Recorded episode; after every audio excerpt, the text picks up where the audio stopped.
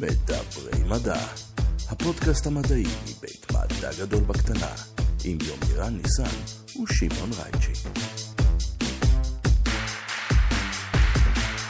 שלום וברוכים הבאים למדברי מדע, הפודקאסט המדעי מבית מדע גדול בקטנה, יומירן ניסן, מה העניינים? מה קורה שמעון? בסדר גמור, השבוע שעבר הגענו למיילסטון בפודקאסט, אבל מהחלל צריך לחזור לאדמה, ואחרי התולעים החמודות שהכרנו בשבועות האחרונים, יש לנו היום אורחים חדשים שתציג לנו את המורחת חדשה, בוא תציג את האורחת שתציג את מה שצריך להציג בעצם. כן. אז האורחת שלנו היום היא דוקטור אלה פרגר בינון, היא מגיעה אלינו מהפקולטה לרפואה של הטכניון, והיא עוד תדבר איתנו על אחד מיצורי המודל המפורסמים והחשובים בהיסטוריה של הביולוגיה, זבוב התסיסה בעברית, והיא בעצם חוקרת אותו מהכיוון של ביולוגיה התפתחותית. נדבר בכלל מה זה ביולוגיה התפתחותית, הפעם הראשונה. נדבר על מה אפשר לעשות איתו, איך אפשר לעשות איתו, מה החשיבות, ובעצם על תחומי המחקר המרכזיים שהיא מנסה לפענח ולהבין. המון המון המון ידע בפרק של היום, זה הזמן להתחיל לדבר מדע. דוקטור אלה פרגר בינון, מה שלומך? ברוכה הבאה לפודקאסט שלנו, מה העניינים? תודה רבה, איזה כיף להיות פה, תודה רבה שהזמנתם אותי, הכל בסדר. פרק 101, אנחנו מתרגשים מאוד לקראת החלק הבא במסע של הפודקאסט שלנו. בואי תספרי קצת על המחקר שלך, על המקום שממנו את באה, ואני בטוח שזה יעלה לא מעט שאלות וגבות. טוב, אז דבר ראשון, אני חברת סגל בפקולטה לרפואה של הטכניון, הקמתי את המעבדה שלי לפני בערך 2 והמעבדה שלי עוסקת בשאלות שיושבות על הצומת בין ביולוגיה התפתחותית, בקרה גנטית ואבולוציה. אני בהכשרה שלי, אני ביולוגית התפתחותית ומולקולרית, ובמעבדה אנחנו בעצם חוקרים את המנגנונים הגנטיים, המולקולריים וההתפתחותיים, שיוצרים את המגוון הביולוגי המדהים שקיים בטבע. ובאופן יותר ספציפי, אנחנו מנסים להבין איך שינויים בגנום של בעלי חיים, בעיקר ברצפי בקרה, מובילים לשינויים אבולוציוניים, בדרך כלל אנחנו עוסקים בתכונות מראה. תכונות מראה זה, הכוונה היא לתכונות מורפולוגיות. ניתן לדוגמה, איך, ניתן דוגמה מעולם של בני האדם, איך בני האדם בעצם התיישרו ועברו ללכת על 2. מההליכה ל4 פחות או יותר של הקופים. אני לא מבין למה היינו צריכים לעשות את זה, לדעתי זה מהלך מוטעה מאוד. עשינו את זה כי יש לזה יתרון בריצה. היינו צריכים להתפתח ישר לרביצה על ספה. זה משהו אחר. זה משהו אחר, זה גם נראה לי הגיע אחר כך. שקצת להשיג אוכל ככה. אבל זה גם לא שהייתה לנו, אתה יודע, ברירה להתפתח. הסביבה השתנתה, סוג של we were forced into it. זה נתן לנו יתרון על פני האבות הקדמונים שלנו, בעצם לעבור ללכת על 2, זה נותן יתרון בריצה, זה יצר בעיות אחרות, כמו לדוגמה בלידה, אבל בעצם זה נתן יתרון אבולוציוני. העניין הוא שמאוד קשה לחקור את המנגנונים הגנטיים והמולקולריים שמובילים לכזה שינוי, שזה גם שינוי די דרסטי, ולכן כדי לחקור את כדי להבין בצורה מאוד מאוד עמוקה ומאוד מכניסטית, איך שינויים גנטיים ומה המנגנון המולקולרי שמוביל לשינוי אבולוציוני, אנחנו בעצם שואלים את השאלות האלה בזבובים. אז אנחנו כבר חברים של תולעי ה-C. elegans, ממש לפני כמה פרקים דיברנו על דווקא שינויים התנהגותיים, שם נשאלו גם שאלות קצת אחרות ממה שאת מציגה, אבל יומירן, אנחנו שוב בבעל חיים מאוד מפתיע, והפעם מסתכלים על כמה חתיך הוא. אז אני חייב להגיד, כאילו, לפני שאתה יודע שנתחיל, יש קרב מאוד מאוד גדול בין אנשי תולעים לאנשי זבובים, וזה אמיתי לגמרי. נכנסנו לעוד נישה. כן, כן, לגמרי, וזה ממש כאילו, זה it's a thing, כאילו, זה משהו בעולם המדע, בין שני יצורי המודל בעצם המובילים ביותר בביולוגיה מולקולרית. צריך גם להגיד, זבוב התסיסה, דרוזופילה מלונגסטר, שאלה תרחיב עליו הרבה מאוד בפרק הזה, הוא בעצם בעל החיים שפתח את כל התחום של גנטיקה מולקולרית שיש לנו היום, המפה הכרומוזומלית הראשונה ממנו. עכשיו אני כן רוצה לקחת אותך טיפה אחורה, אמרת ביולוגיה התפתחותית, ואז אמרת אבולוציה. את צריכה כאילו קצת להסביר מה ההבדל, כי את יודעת, אבולוציה המאזינים שלנו כבר מכירים, היה לנו כבר לא מעט פרקים על אבולוציה, זה נושא מאוד חם ומוכר ונידון. מה זה ביולוגיה התפתחותית? אוקיי, אז ביולוגיה התפתחותית זה התחום שבעצם חוקר בעיניי את אחת השאלות הכי מרתקות בטבע, שזה בעצם איך מיטה אחד, שהוא הביצית המופרית, אנחנו מגיעים בסופו של דבר ליצור שלם, שיש בו מאות סוגי תאים ומיליונים של תאים, שמאורגנים ברקמות בצורה סטריאוטיפית, שיוצרות איברים שהם פונקציונליים, אנחנו בעצם מקבלים בתוך התהליך הזה, אורגניזם שלם לגמרי, מיטה אחת שה-DNA שם זהה, ואז כאילו גם בכל סוגי התאים האלה, ה-DNA בעצם זה, אז מה קרה באמצע? נכון, אז בעצם בתוך הביצית המופרית שלנו, יש את כל המידע, את כל האינפורמציה, וכל ההוראות, כדי לייצר את היצור השלם. ומה שקורה זה שהתאים מתחילים להתחלק, לייצר איזושהי מסה תאית, בהתחלה התאים מאוד מאוד דומים אחד לשני, הם בעצם אפשר להגיד שברמה מסוימת הם פלוריפוטנטיים, ויש להם בגדול יש להם פוטנציאל לייצר אזורים כל דבר, ועם הזמן התאים הולכים ועוברים דיפרנציאציה או התמיינות לסוג תאים מסוימים, וכל אחד מסוג התאים הזה בעצם מקבל איזשהו גורל שאיתו הוא הולך כדי לייצר את הרקמה שאליה הוא שייך. אז זה תהליך שגם בהתחלה בעצם אין לנו ביטוי גנטי, הביצית המופרית מקבלת מהאימא בעיקר, בעצם רק מהאימא, הרבה מאוד גודיז, הרבה מאוד דברים טובים כמו מסנג'ר RNA וחלבונים, שמשמשים את הביצית בשלבים הראשונים של ההתפתחות, ואז יש איזה מין, יש הרבה מאוד הכפלות של תאים, ויש איזה שלב כזה מאוד מאוד ספציפי, שבו הגנום של הביצית המופרית מתחיל לפעול, ולבטא את הגנים של העובר, זה נקרא בעצם הגנים הזיגוטיים של הזיגוטה, ומשם והלאה בעצם מתחילה רגולציה של הגנים האלה, והגנים האלה מתבטאים במקום ובזמן וברקמה בצורה מאוד מאוד נכונה וסטריאוטיפית. התאים הראשונים שנוצרים הם עדיין בעצם לא פועלים גנטית, הם עוד לא מתרבים, והמנגנונים שלהם עדיין... לא, מתרבים, אז יש הכפלה של DNA כל הזמן, זאת אומרת כל פעם שיש הכפלה של תא, אז יש הכפלה של כל הגנום והכפלה של התא, אבל הם בעצם לא מבטאים את הגנים של הגנום הזה, ורק בשלב מאוד מאוד מסוים בהתפתחות העוברית, זה נקרא mid-blastula stage או משהו כזה, או maternal to zygotic transition, שזה המעבר משימוש בגנים מטרנליים שהגיעו מהאם לגנים של הזיגוטה, בעצם יש הפעלה של הגנום. כלומר, הם מקבלים איזשהו מטען של דלק גנטי כזה, נכון. בצורת ה-mRNA מהאימא כדי לשכפל צביר תאים ו...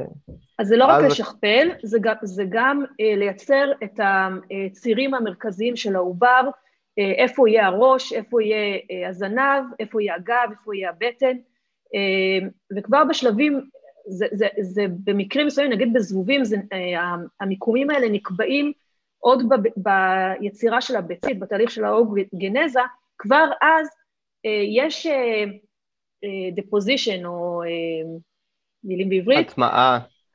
לא, לא בדיוק. הביצית שולחת, בשחלה, כשנוציא אותה ביצית, בעצם נשלחים המסנג'ר RNA או החלבונים למקומות ספציפיים בביצה, שהם אחרי, שם יהיו הגנים שקובעים איפה יהיה הזנב, איפה יהיה ראש וכן הלאה.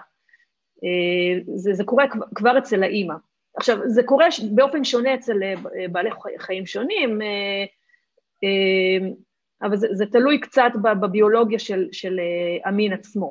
זאת אומרת, רק בשביל לעשות איזושהי הגדרה בסיסית, ביולוגיה התפתחותית זה בעצם, זה לא ביולוגיה שחוקרת התפתחות אבולוציונית, אלא זה ביולוגיה שחוקרת תהליכים מרמת הביצה המופרית ועד שלב, נקרא לזה היצור העצמאי, לא יודע, שלב, כאילו בבני אדם זה הלידה, אבל אני לא יודע איך לקרוא לזה ביצורים אחרים שאין תהליך של לידה. אז זה אפילו קצת יותר מזה, כי זה נכון שזה, בגדול זה התהליך העוברי. לדוגמה בזבובים יש לנו שני שלבים, כי יש שלב התפתחותי שזה מהביצה ועד הלרווה הראשונה, ואחרי זה יש לנו שלב שהלרווה גם היא בעצם מתפתחת, כי יש כמה שלבים לרוואליים, כל מה שהיא עושה זה אוכלת וגדלה, וכשהיא מוכנה בשלב הלרוולי השלישי, היא יוצאת מהאוכל, מתגלמת, ואז יש את השלב של המטמורפוזה שגם הוא שלב התפתחותי.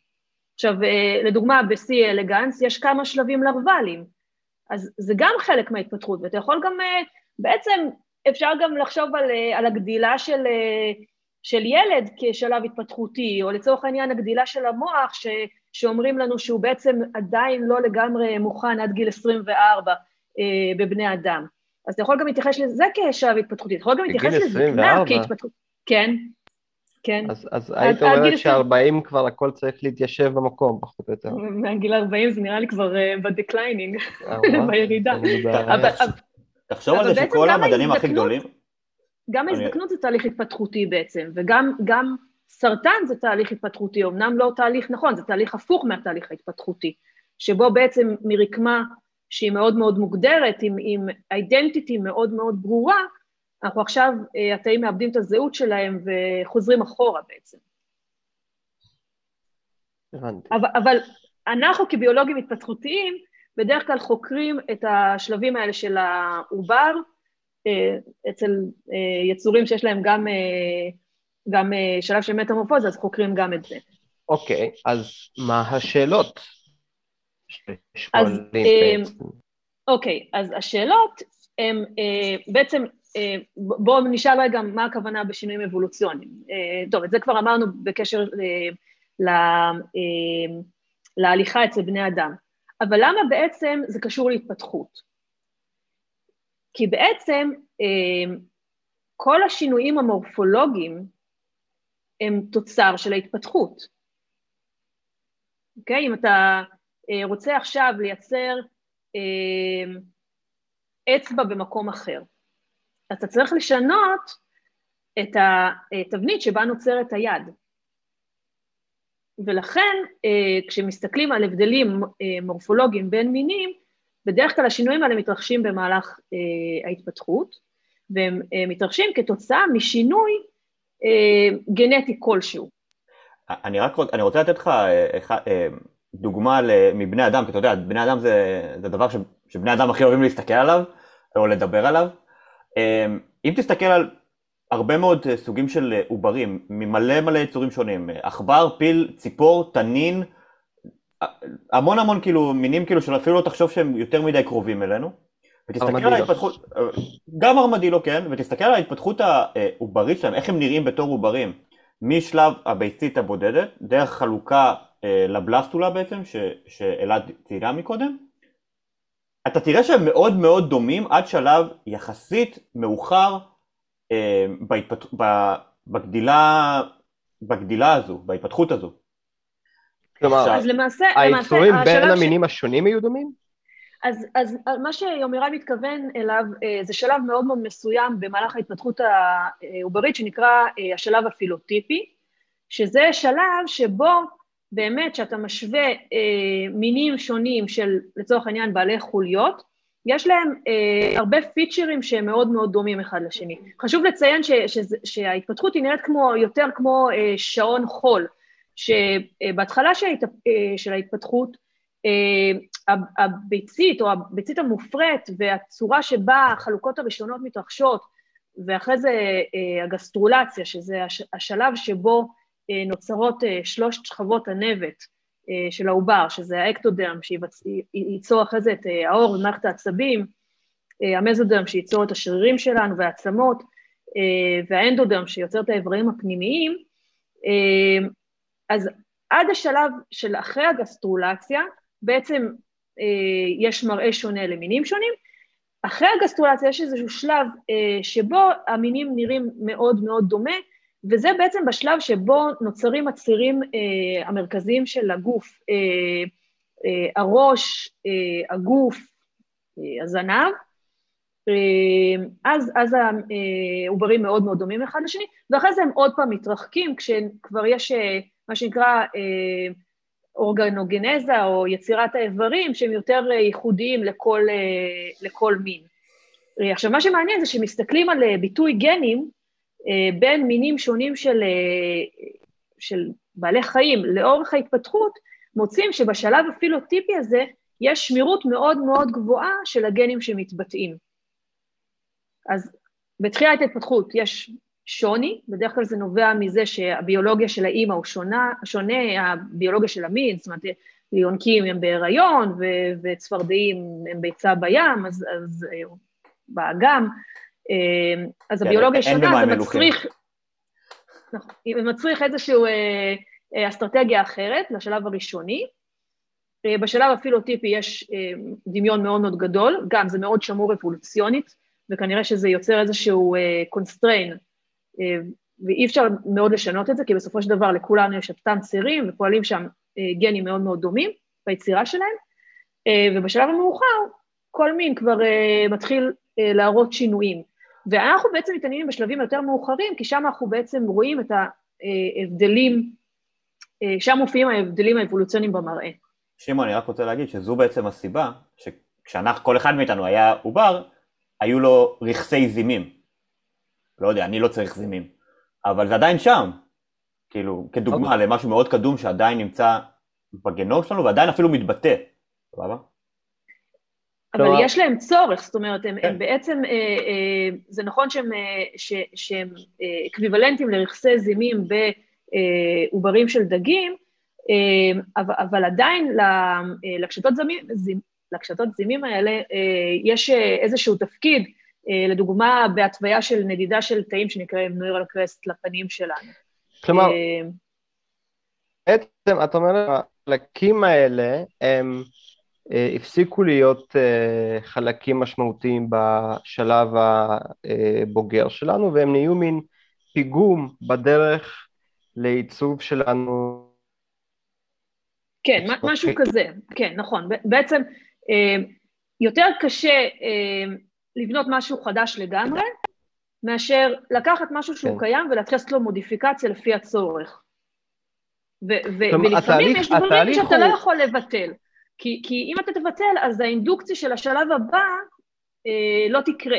בעצם איך שהטבע מסתכל על זה במרכאות, הוא לא, אין לו תוכנית לאיך אנחנו אמורים להיראות כשאנחנו נהיה בוגרים. יש DNA, יש RNA, והדבר הזה נבנה מולקולה אחר מולקולה, ובסופו של דבר אנחנו מדברים על תהליך, אנחנו לא מדברים על המוצר המוגמר, אנחנו מדברים על איזשהו תהליך, ובעצם כל שינוי שעובר בנו זה בעצם לא שינוי באיזשהו בלופרינט אחד גדול, זה שינוי בתהליך ממש ברמה כימית בסופו של דבר של משהו שמתרחש אחרת. אז אם פעם היו זימים, אז השלב הזה נבלע בתוך התהליך הארוך הזה, והיום הוא פשוט, אנחנו מזהים את זה כזימים, אבל לטבע כאמור לא אכפת אם זה זימים או לא, הוא צריך את זה פשוט כי זה התהליך שכרגע מייצר את היצורים החיים שהם אנחנו.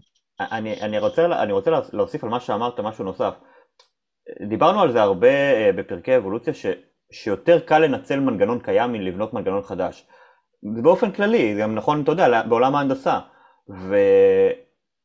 ובמקרים כאלה, אתה יודע, אם כבר יש לי את המנגנון הזה שבונה את אותם קשתות זימים או רכסי זימים, ואני יכול לנצל אותו למשהו אחר, כן, בהתפתחות העוברית, אז הוא עדיין יהיה שם, כן, זה אותו מנגנון שיוצר את המכסה זימים בדגים לדוגמה. אותו דבר, פשוט שמור, האבולוציה כיוונה את החוליתני הבשה לנצל את זה, להשתמש בזה, וזה פשוט נשמר, ובגלל זה אנחנו עדיין רואים את זה היום, בעוברים אנושיים. זה גם עבר מודיפיקציה, כן, לשמש למשהו שקיים היום, אז לצורך העניין, זה קשתות ברנחיאליות נקרא, והן נותנות מוצא לכל מיני חלקים של הפנים שלנו, לעצבים בפנים שלנו. זה לא שזה איבד את השימוש, זה פשוט עבר מודיפיקציה לשימוש שצריך כדי לייצר עכשיו יונק. אתה יכול לחשוב על אותו דבר, נגיד, על אבולוציה של היד. שהיד שלנו היא בעצם נוצרה מסנפירים של דגים קדומים. וממש אפשר לראות הומולוגיה של עצמות שונות בתוך הסנפיר, לכף היד שלנו ולעצם הזרוע, ממש אתה רואה הומולוגיה בסנפירים של דגים מאוד מאוד קדומים. אז פשוט האבולוציה לוקחת מבנים ועושה להם מודיפיקציה. עכשיו, איך זה קורה? זה מאוד מורכב. במקרה של גפיים ועצמות ודברים כאלה, או לדוגמה באבולוציה של האדם, אנחנו יכולים במידה רבה, רוב הידע הוא נובע מהרקורד של המאובנים. יש לנו הרבה חוליות חסרות. ולכן זה מאוד מאוד קשה לחקור את המנגנונים המולקולריים של זה. כן, אני רק רוצה להוסיף שמה שבעיקר עושים היום זה או לפי המאובנים, כמו שאלה אמרה, או לפי שיטות חישוביות, ביואינפורמטיות, של ניתוח גנומים וחלבונים, של יצורים שקיימים היום, ואנחנו יכולים בעצם לנתח ולפענח את ה-DNA שלהם, אבל אז אין לנו את המסלול, יש לנו תוצר סופי אחד, תוצר סופי שני, ואנחנו צריכים לעשות הרבה מאוד מתמטיקה באמצע, ואלגוריתמיקה באמצע, כדי לקבל איזה שהן תובנות. כן, סליחה אלה. נכון, ופה חוזקה בעצם בשימוש בזבובים, כי בעצם בזבובים, עוד לא דיברנו על זבובים, אבל אני רק אגיד בהקשר של האבולוציוני, תכף נדבר על זבובים קצת יותר, אבל יש לנו בעצם, יש את דרוזופילה מלנוגסטר, שזה חיית המודל, תכף נדבר על ה... על המלחמה בין, המלחמה שהיא גרמה... עלת השם המדהים ביותר שפעם ניתן לחיית מודל. מה, דרוזופילה מלנוגסטר? אז תקשיב, על איזה זבובים אני עובדת. בחמישייה פותחת בקלות. אז תקשיב, אז כאילו, מה שאנחנו בדרך כלל שוכחים, זה שדרוזופילה מלנוגסטר זה אחד מתוך 1,500 מינים של דרוזופילות. זה אומר שיש לנו הרבה מאוד מינים שקיימים היום, עם איזשהו עץ פילוגנטי, שיש לנו את היכולת גם להשוות את הרצפים שלהם, וגם להשוות את התכונות הפנוטיפיות שלהם, אם זה בתכונות מראה, אם זה בתכונות פיזיולוגיות, ואם זה בתכונות התנהגותיות שלהם. ובמקרה הזה, אם יש לנו זבובים שאנחנו יכולים להחליא, מינים שאנחנו יכולים להחליא וייצר צאצאים ביניהם, היברידים, זאת אומרת עם גנומי של שני המינים, אנחנו יכולים למפות, את הגנים שתרמו לשינויים האבולוציוניים ביניהם. וזה אחת החוזקות של זבובים, ובגלל שזבוב זה חיית מודל מדהימה מהרבה בחינות, אנחנו נדבר על זה, יש לנו יכולת בעצם לפענח גם מה השתנה ברמה הגנומית, וגם מה השתנה ברמה המולקולרית, כדי להוביל לשינוי בתכונה מסוימת. וזה מה שאנחנו עושים בעצם במעבדה. אז אתם רוצים לדבר רגע על זבובים? אז רגע, לפני שבאמת ניכנס למחקר שלך, אני חושב שאת צריכה קצת לעשות יחסי ציבור לזבובי התסיסה. אז דבר ראשון, אני חושבת שזה שערוריה שהייתם צריכים להגיע לפרק 101, ולא היה פה אף אחד שדיבר על זבובים, ועוד שהיו שתי... היינו בחלל, בחלל היינו. שני פודקאסטים על C. elegans, אז בכלל. אבל גם הגענו לזה פרק 90, עם הראשון. היה גם נמלים, והיה לנו המון דברים. יש פה גן חיות. עדיין, זבובים, אתם יודעים, יש שישה פרסי נובל שהוענקו על גילויים בזבובים, זה חיית מודל שמשמשת במחקר כבר מעל 120 שנה, לפני הסי אלגנס, כמו שיומירן אמר בהתחלה, זו החיה שבה הראו לראשונה, את הקשר בין גנים לכרומוזומים, שגנים יושבים על כרומוזומים, זה היה תומאס האנט האנט מורגן, שהוא בעצם החוקר שהפך את דרוזופילה לחיית מודל כל כך פופולרית. והפך להיות מגנט נובלים בעצמו. הוא ובערך כל הסטודנטים שלו. ומולר, נכון. ו50 שנה קדימה הסטודנטים שלו זכו בנובלים של הדרוזופילה. אז הסטודנט הנוסף שלו שזכה זה מולר, הוא זכה לקשר בין אקס-ריי ומוטציות. אחרי זה היה איזשהו גאפ קטן בפרסי נובל לזבובים, כי בעצם זבובים התחילו כחיית מודל גנטית מעולה, זאת אומרת מצאו בהם המון המון, מה שתומאס הנט מורגן, הוא היה פשוט ביולוג אמיתי, הוא היה יוצא לטבע ואוסף זבובים ומסתכל עליהם, ודווקא בדרוזופילה מלנוגסטר יש הרבה מוטנטים שקורים באופן טבעי, בלי צורך להשרות את המוטציות על ידי אקס-ריי, ואחד המוטנטים האלה זה מוטנט שלזבובים הרי יש עיניים אדומות, יש להם עיניים מורכבות שהן אדומות, ובתוך הקולקציה של הזבובים שלו הוא מצא פתאום זבוב עם עין לבנה, שהוא קרא לו ווייט. אחד הדברים בזבובים זה שהגנים, במקרה הזה זה היה, הוא עוד לא ידע שזה גן, הוא תיאר עצמו שזה גן, אבל הגנים נקראים על שם הפנוטיפ של המוטנט. אז הגן ווייט הוא חשוב ליצירה של הפיגמנט האדום, קצת מבלבל, אבל קוראים לו ווייט בגלל שהמוטנט שלו מייצר עין לבנה, ועל ידי סדרה של החלאות הוא בעצם הראה את האחיזה של הגן הזה לכרומוזום X, לכרומוזום המין של הזבובים. סגרת לי עכשיו פינה קטנה, כי אייזק אסימוב הזכיר את הבדלי צבעי עיניים באחד הסיפורים שלו, וכששמעתי את זה אני תהיתי לעצמי ספציפית על מה הוא מדבר, כי יש מדען מטורף שאומר לעזאזל עם העולם, מה זה משנה אם לזבוב יש עיניים אדומות או לבנות, אנחנו הניסוי, מין משהו כזה מאוד דיכאוני אבל מאוד יפה, והנה עכשיו אני גם מבין, זה גם נהיה לי מתאים יחסית מבחינת השנים, לא? שבהם עשינו... הוא היה אחרי, זה קרה, הוא קיבל את הפרס נובל על ה... גילוי הזה ב-1933, החדר שלו רץ עם כל הנובליסטים שבאו אחר כך בתחילת, בשנות ה-20, כן, משהו כזה. אז כן, זה ממש שם, וכנראה שזה היה אחרי הנובל. אני רק אגיד שאני הולך ללמד בדיוק את זה בעוד חודשיים בערך, בקורס גנטיקה מולקולרית, כי פשוט הוא סלל את הדרך. וגם סטודנטים לביולוגיה עדיין מתבלבלים בין בדיוק במה שאלה אמרה עכשיו.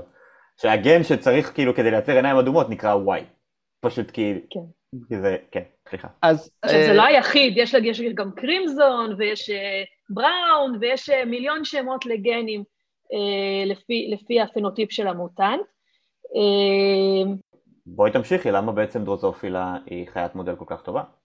אוקיי, אז מה שיפה בזבובים זה שזה חיית מודל גנטית מעולה, זאת אומרת אפשר לעשות סקרינים, מאוד מאוד גדולים, שבו אתם, זה היה ההיסטוריה מבחינת זאת שאנשים השתמשו בהם לסקרינים כדי למצוא גנים, בעצם מאכילים את הזבובים באיזה מותגן, ויוצרים מוטנטים, ואז אתם יכולים לעשות סקרין על כל תכונה שאתה מתעניין בה.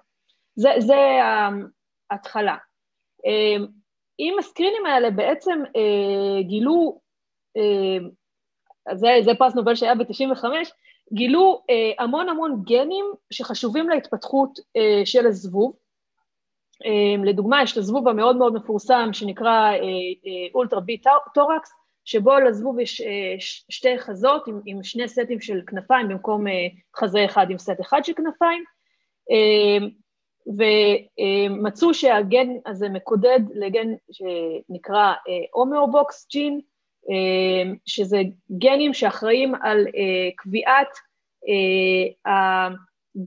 בעצם קביעת אזורים, סגמנטים מסוימים בגוף. האוקסג'ין זה מאוד מאוד חשובים להתפתחות, לא רק של זבובים, אלא של בעצם כל עולם החי, כולל אותנו.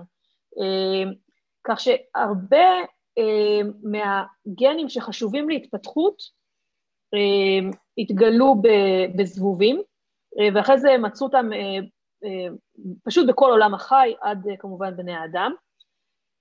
אנחנו יודעים הרבה על הפעילות של הגנים דרך העבודה בזבובים. זה חיית מודל שבעצם אפשר לעשות לה כל מניפולציה גנטית שאתם יכולים לחשוב עליה. אנחנו יכולים להכניס לה DNA, אנחנו יכולים להוציא ממנה DNA, יכולים לעשות מוטנטים. יש לנו מערכת שמאפשרת לנו לבטא כל גן שאנחנו רוצים, באיזה תא שאנחנו רוצים בזבוב. זה מערכת שהיא שאולה משמרים, ובעצם אנחנו יכולים עכשיו להחליט שבתא X בזבוב, אני רוצה לבטא גן כזה, או RNAi שמשתיק גן כזה, ובעצם זה פשוט מגרש משחקים למדענים. מניפולציות אינסופיות שאפשר לעשות לזה. חשוב לציין, בגלל שבדרך כלל בני אדם מתעניינים בבני אדם, ש-75% מהגנים שמחוללים מחלות בבני אדם, יש להם הומולוג בזבוב. ולכן אפשר גם, יש ליינים של מחקר, שבעצם חוקרים, משתמשים בזבוב למחקר של מחלות של אדם. אנחנו לא עושים את זה, אנחנו, כמו שאמרתי קודם, מתעניינים באבולוציה, ואנחנו מתעניינים ספציפית באבולוציה של רצפי בקרה. עכשיו, למה אבולוציה של רצפי בקרה? אז אמרנו קודם שאני חוזרת רגע לתהליך ההתפתחותי, אמרנו שזה תהליך שהוא מאוד מאוד מורכב, שמתחיל מתא בודד ומגיע לאורגניזם שלם, מה שאומר שהוא צריך להיות מאוד מבוקר, אוקיי? זאת אומרת, זה תהליך סטריאוטיפי, בכל פעם שמתחילה ההתפתחות העוברית, תמיד אנחנו בסופו של דבר מגיעים ליצור שפחות או יותר הוא דומה, זאת אומרת, אם אנחנו מסתכלים על שלושתנו, בסופו של דבר אנחנו נראים די דומה, בסדר, כל אחד יש לו תכונות שהן קצת שונות, אבל בסופו של דבר... אבל אם נסתכל על כמות החומר והקים שאנחנו עשויים מהם, הדמיון הוא פנומנלי, זאת אומרת, זה לא פחות או יותר דומה, זה אותו דבר בעצם. השוני הוא מאוד מאוד קטן, והוא רק בפינאלי, זה נכון שכל יצור הוא אחר. כלומר, מנגנוני הבקרה הם פנומנליים. נכון, נכון, זה תהליך שהוא מאוד רפרודוסיבילי, ומאוד רובסטי. בקופי אדם אגב, בהקשר הזה של רצפי בקרה, בקופי אדם רצפי הבקרה הם בוודאות, הם הכי מטורפים שאנחנו מכירים, זאת אומרת, הם ממש ממש ממש ממש אגרסיביים וחזקים, זו גם הסיבה שעד שבעצם המציאו את הקריספר, היה על גבול הבלתי אפשרי לעשות איזה שהם שינויים ומודיפיקציות גנטיות בקופי אדם, כי פשוט זה היה, הרצפי בקרה שלנו כל כך חזקים וכל כך מיוחדים, שהם שולטים בהכל, מפרקים הכל. אז זה בעצם כדי לגרום לזה שההתפתחות תהיה כל כך רובסט, אז נוצרו מנגנונים בקרתיים, שמבטיחים את זה שהגנים תמיד יפעלו במקום ובזמן הנכון בצורה מאוד מאוד רובסטית, גם אם עכשיו אנחנו משנים טיפה את התנאים, אם זה את הסביבה מבחינת טמפרטורה ולא יודעת מה, לחות, או אם זה את הרקע הגנטי, שפתאום יש לנו איזה מוטציה באיזה גן, או חסר קצת, יש קצת פחות, וזה עדיין הגנים ההתפתחותיים, התבטאו ברמה שצריך, בזמן שצריך. אז השאלה היא, אם ההתפתחות היא כל כך רובסטית, איך עדיין אנחנו מייצרים שינויים אבולוציוניים? זו שאלה מאוד מאוד גדולה, ובעצם על הדברים האלה אנחנו עונים במערכת שלנו. מה המערכת שלכם? אוקיי, אז המערכת שלנו היא מערכת של זבובים, כמו שאמרנו, ובעצם אנחנו חוקרים, זאת אומרת, אני רוצה לדבר כרגע על עבודה שעשיתי בפוסט-דוקטורט, ועדיין יש לה המשך בתוך המעבדה שלי, בעצם אנחנו חוקרים שינוי בתכונת מראה שנראית על פניו מאוד קצת מצחיק לחקור כזאת תכונה, אז לזבובים, זבובים מאוד שעירים, יש להם מין שערות כאלה, זה לא שערות כמו שלנו, זה שערות, יש להם גם שערות חישה, אבל אני לא מדברת על השערות האלה, זה איזושהי מין מין קוטיקולה, הם הרי עטופים בקוטיקולה, אז הם מין שערה כזאת שהיא מקוטיקולה. והזבובים הם מאוד צעירים, הם ממש מכוסים בשערות, ובשלב הלרוול יש להם פנוטיפ של שערות מאוד מאוד ברור ומאוד סטריאוטיפי, והוא מאוד שמור גם. ובקבוצה של המינים ששייכים לדרוזופילה מלנוגסטר, יש מין אחד שקוראים לו דרוזופילה סשליה, וקוראים לה ככה כי היא אנדמית לאיי סשל. אוקיי? עכשיו, זו דרוזופילה מאוד משונה. תהיתי אם זה קשור. אנחנו כבר אוהבים אותה? אנחנו כבר רוצים ללכת לבקר? אבל היא דרוזופילה נורא מעצבנת והיא נורא מדוקת, כי היא אוהבת להיות רק באיי סשל וקצת פחות במעבדה. סליחה, אם הייתי עכשיו ב-AS, הייתי ממש כועס. כן, נכון. אם היית מוציאה אותי מ-AS, כנראה שגם אני הייתי פחות מתלהב. בואו נגיד את האמת.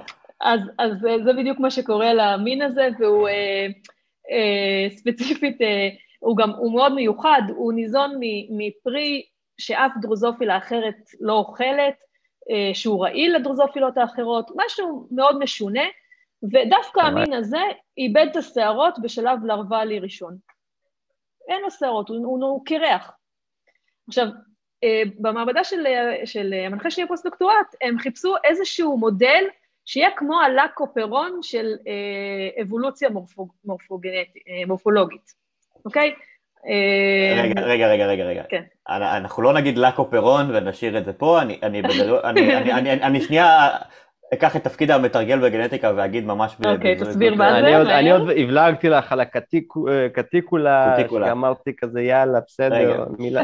אפשר להבין מה ההקשר, אבל יאללה, אני מראה בבסביר. אופרונה לקטוז בעצם זה אחד המנגנונים הגנטיים הכי חקורים שיש, ונראה לי שכמעט לא קיים קורס בביולוגיה בסיסית שלא מדברים עליו, ממסלולים מטאבוליים וביוכימיה של חלבונים, ועד גנטיקה מולקולרית, 101 בגדול. לדעתי בתואר הראשון שלי אני למדתי עליו באיזה 5 קורסים. לגמרי. זה בהחלט משהו כזה. הוא נורא נורא נחקר, מהרבה מאוד סיבות, כי אפשר לעשות לו הרבה מאוד שינויים והרבה מאוד בדיקות.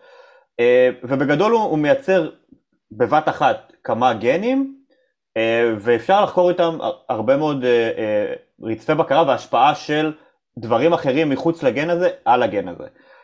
וזו מערכת מאוד מאוד חזקה שחוקרים אותה בשמרים. כן. אז זה בעצם אחד המנגנונים הראשונים של בקרה שנמצאו בביולוגיה. נכון. אם לא הראשון. כן. בכל מקרה, אז המנחה שלי חשב שזה יהיה הלקופרון של אבולוציה מורפולוגית, כי זה פשוט. יש שערות, אין שערות. זאת אומרת, זה פנוטיפ כזה פשוט. והם התחילו מיפויים של מה הבסיס הגנטי של זה, ונמצא די מהר, זה היה די קל למצוא את זה, כי זה היה אחוז ל-X, לא משנה, ביולוגיה של זבובים וגנטיקה, מצאו שכל השונות הזאת נובעת מאבולוציה של גן יחיד, שנקרא בשם המעולה shaven baby. עכשיו, למה shaven baby? תקשיב. שמעון, זה מבחינה לך על מה שאמרתי קודם על המותן, על השמות בדרוזופילה. אני חייב להגיד שאם אי פעם יהיה לי חתול ספינקס, אני קורא לו שייבינג בייבי. מעולה. אז רגע, אז עשינו בחינה בגנטיקה, אז רגע, אז מה הגן של שייבינג בייבי מקודד? בעצם למה קוראים לו ככה? קוראים לו ככה כי המותן בדרוזופילה מלנוגסטר הוא קרח. זאת אומרת, הלרבה שלו היא קרחת. הלרבה זה הבייבי, שייבן זה מגולח. כלומר, הוא קיבל את השם מהמוטנט בדרוזופילה מלנוגסטר. בדיוק. אז הם מצאו די מהר שבעצם בדרוזופילה סשליה עבד הביטוי של שייבן בייבי, וכתוצאה מזה לא נוצרות השערות. שייבן בייבי זה איזשהו פקטור שיתוק, שהוא יושב למעלה בהיררכיה של רשת ג'ין רגולטורי נטוורק. מי מתרגם את זה?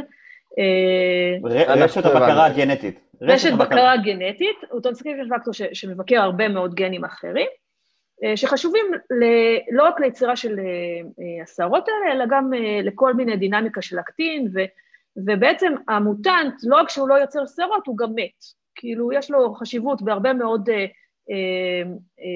תהליכים התפתחותיים, שזה עוד אחד מהדברים שנורא חשוב להזכיר בהתפתחות. רוב הגנים שמשתתפים בהתפתחות הם גנים פליאוטרופים. פליאוטרופים זה אומר שהם נדרשים להרבה מאוד תהליכים שונים. ואם אתה עושה מוטציה בגן עצמו, אז בעצם אתה מבטל את הפעילות שלו לא רק עכשיו איפה שיבצעו הסעות, אלא בכל המקומות האחרים שהגן הזה נדרש, ולכן זה יכול להיות לטלי. אז מבחינה אבולוציונית, אי אפשר באמת לשנות את הגנים האלה, הם באמת גם מאוד מאוד שמורים. אז מה משתנה? משתנה הרגולציה שלהם, משתנה הבקרה שלהם. ואיך אנחנו משנים בקרה? אז בגנום שלנו, בעצם, אני חושבת שכבר דיברתם על זה בעבר, בעצם הגנום שלנו רק 98 או 97% ממנו מקודד לחלבונים. הפוך. שזה גנים. כל השאר... רגע, הפוך. 97% לא מקודד לחלבונים. 3% מקודדים לחלבונים, וכל השאר זה DNA לא מקודד, שאני מסרבת לקרוא לו ג'אנק DNA, כי הוא לא ג'אנק. בעצם, הרבה מאוד ממנו, מכיל רצפי בקרה, שקובעים איפה, מתי וכמה הגנים יתבטאו. עכשיו, אם עכשיו אנחנו משנים את רצפי הבקרה האלה, אנחנו יכולים לגרום לשינוי של ביטוי של שבן בייבי לצורך העניין, רק בסוג תאים מסוים, אבל לא בתאים אחרים שבו הוא נדרש. ולכן הרבה פעמים האבולוציה הפנוטיפית הזאת היא קורית על ידי שינויים ברצפים הרגולטוריים. אבל מה אמרנו? אמרנו שיש את העניין של הרובסטנס, שהרבה פעמים יש לנו הרבה רצפים רגולטוריים, זאת אומרת, אחד הדרכים שמאפשרים את הרובסטיות של המערכת, זה שיש לנו הרבה מאוד רצפי בקרה, שמבקרים את הביטוי באותו מקום.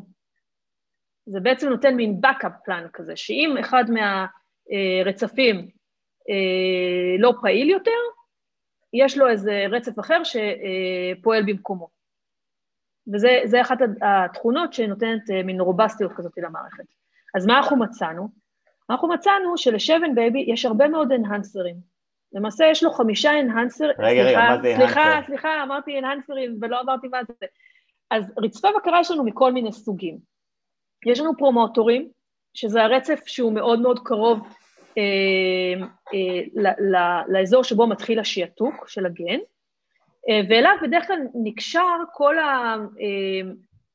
הקומפלקס שחשוב לשיעתוק, אם זה פולימרזות, ולא משנה, לא ניכנס לשמות של הגנים, של החלבונים, יש שם קומפלקסים מאוד מאוד גדולים, שהם עושים את השיעתוק עצמו של המסנג'ר RNA. זה הפרומוטור. אבל ביצורים עילאיים, שיותר גבוהים אפילו מ-C. אלגנס, הפרומוטור הוא לא מספיק.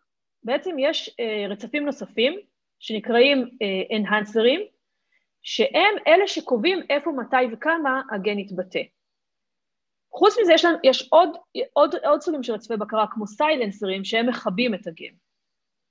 אותם הרבה יותר קשה לחקור. אנהנסרים קצת יותר קל לחקור, למרות שמאוד קשה למצוא אותם. כי בעצם לא צריכה לעשות בדיקה שלילית. לסיילנסרים כן, בדיוק בגלל זה. מאוד מאוד קשה לחקור אותם, כי צריך לעשות איזושהי בדיקה שלילית. אנהנסרים אנחנו יכולים בעצם, השיטה שבה אנחנו עובדים, אנחנו יכולים לקחת מקטע DNA מהגנום של הזבוב, להוציא אותו, לשבט אותו בפלסמיד, איזשהו שלד של DNA, מעל גן מדווח, יכול להיות GFP, יכול להיות LAG-Z, לא משנה, ואז אנחנו מחזירים את הפלסמיד הזה לתוך הגנום של הזבוב, במקום שאנחנו יודעים מראש איפה הוא נכנס. אני רק רוצה להגיד שפלסמיד זה איזשהו מקטע מעגלי של DNA, שאנחנו יכולים בגדול לשלוט בתכונות שלו. כן, סליחה, המקור שלו מחיידקים. כן. סליחה, אלא. או וירוסים. אז בקיצור, אנחנו יכולים להחזיר את זה לגנום של הזבוב, ואז אנחנו יכולים להסתכל על הגן המדווח, ולראות איפה המקטע של ה-DNA הזה פעיל בעובר, או בבוגר, או לא משנה, איפה שאנחנו בודקים. וככה זה דרך מאוד מאוד טובה, בעצם גם לחפש רצפי בקרה, בעצם בגנום של הזבוב יש ספריות שלמות של זבובים, טרנסגנים כאלה, טרנסגן זה כאילו הכנסנו גן מבחוץ, עם, לא יודעת, יש אלפים כאלה שבודקים אזורים שונים בגנום, בשיטה הזאת של ה-reporter assay, של הגן המדווח, כדי לראות איפה הם פעילים. אז אנחנו יכולים להשתמש בשיטה הזאת, כדי עכשיו להסתכל על התכונות של הרצפי בקרה האלה, ועל הרצף שלהם, ולהתחיל להשוות רצפים בין מינים שונים של זבובים. אז אם יש לנו את דרוזופיליה סצ'ליה, שאנחנו יודעים איפה האנהנסרים נמצאים, ואנחנו יודעים מה הרצף שלהם, הם קיימים שם, הם לא נעלמו, אנחנו יכולים להשוות את הרצף שלהם לכל המינים שקרובים אליהם, פשוט בהשוואת רצפים מאוד מאוד בסיסית, כל המינים שקרובים שכן מייצרים שערות, ולמצוא את כל המוטציות הנקודתיות שהן ספציפיות למין הזה שאיבד שערות. וכשאנחנו עושים את זה... נשמע כמו עבודת בלשות. לגמרי. reverse engineering, אבל על סטרואידים. זה לגמרי עבודת בלשות ממש, זאת אומרת זה מצחיק, כי המנחה שלי לפוסט-דוקטורט, הוא אמר לי שכשהוא כתב לי מכתב המלצה, הוא עשה רפרנס לשרלוק הולמס. נכון. זה מה שהוא אמר לי. זה ממש עבודת בלשות, וזו עבודה מאוד פונקציונלית ומאוד מאוד מכניסטית, כי אנחנו ממש יכולים למצוא את המוטציות שהובילו לירידה בפעילות, ואנחנו יכולים ללכת מעבר לזה, אנחנו יכולים גם למצוא מי הטרנסקריפשן פקטור, הפקטורי השיעתוק, שנקשרים לרצפים האלה, ומה השתנה ברגע שנוצרו המוטציות האלה. וזה בעצם מה שעשיתי בפוסט-דוקטורט שלי. בעצם עבור אנהנסר מסוים של הגן הזה, של shaven baby, ממש פענחתי את המנגנון המולקולרי, השלם של מה קרה במין הזה, בדרוזופיליה סצ'ליה, שגרם לו לאבד פעילות, ומה שמצאנו היה מאוד מעניין. כי מה מצאנו? זאת אומרת, שאתם חושבים על מוטציות, מה אתם חושבים שקרה ברמה של האנהנסר? זאת אומרת, איך מוטציות... אני לא מוסמך לענות על השאלה הזאת כלל או כלל. יום אירן, מה הייתה ההיפותזה שלך? אם היית רואה מוטציה באנהנסר, מה היית חושב שקרה? או שיש דלישן, או איזושהי הזזה שלו לאורך הגנום, שיכול להשפיע על הרמות ביטוי. אז ההנחה הראשונית שלנו הייתה זה שאם יש לך מוטציה, זה באמת מוטציות נקודתיות, זה לא דלישן, האנהנסר הוא שם, פשוט יש שם מין סניפים כאלה. וההנחה הראשונה שלנו הייתה שאם יש מוטציות, אז הם בטח פוגעות באתרי קישור לפקטורי שיעתוק. אבל סניפים זה לא משהו שמור, סניפים זה, סליחה, סניפ זה, אני חייב להגדיר את זה למאזינים, סניפ זה מוטציה שיש לפחות מ1% מהאוכלוסייה, וזה לא, ואם את מסתכלת על הבדלים בין מינים, את לא יכולה לדבר על סניפים. לא, זה לא סניפים, סליחה. זה נוקלאוטייד סאבסטיטיושן, או כאילו זה איזושהי החלפה, מוטציה נקודתית, אבל שוב, מה זה מוטציה? כאילו, קשה לדעת לאיזה כיוון זה הלך. עכשיו, ההנחה הראשונית שלנו, האנהנסרים האלה הם פועלים על ידי קישור של פקטורי שיעתוק. אז ההנחה הראשונית הייתה שאם יש לך מוטציה, אז אתה בעצם מאבד את הקישור. מה שמצאנו, כן, מצאנו בעצם את ההפך. מצאנו שבאמת, באנהנסר הזה ספציפית שחקרנו, מצאנו משהו מאוד מעניין. א', שיש לו המון אתרי קישור לאותו טרנסקריפשן פקטור שיוצר אקטיבציה או הפעלה של האנהנסר. מצאנו גם מי האקטיבטור, וגם במין הזה של דרוזופיליה סצ'ליה, עדיין יש הרבה אתרי קישור, של אותו טרנסקריפשן פקטור, או פקטור שיעתוק, וזה אומר שבעצם האנהנסר הזה הוא מאוד מאוד רובסט, זאת אומרת, הוא תתחיל לעשות מוטציות של האתרי קישור האלה לפקטור שיעתוק שעושה אקטיבציה, אתה לא תצא מזה, כי יש שם פשוט מלא. אז מה שקרה הוא שנוצר שם אתר קישור לאיזשהו מעכב, לפקטור שיעתוק שבמקום לעשות אקטיבציה הוא עושה עיכוב. ואז כשהוא נקשר, הוא בעצם סוגר את הפעילות של כל הדבר הזה. ועל ידי כך, האנהנסר איבד פעילות. אז בעצם מצאנו מנגנון שבו מערכת שהיא מאוד מאוד רובסט, יכולה לאבד פעילות.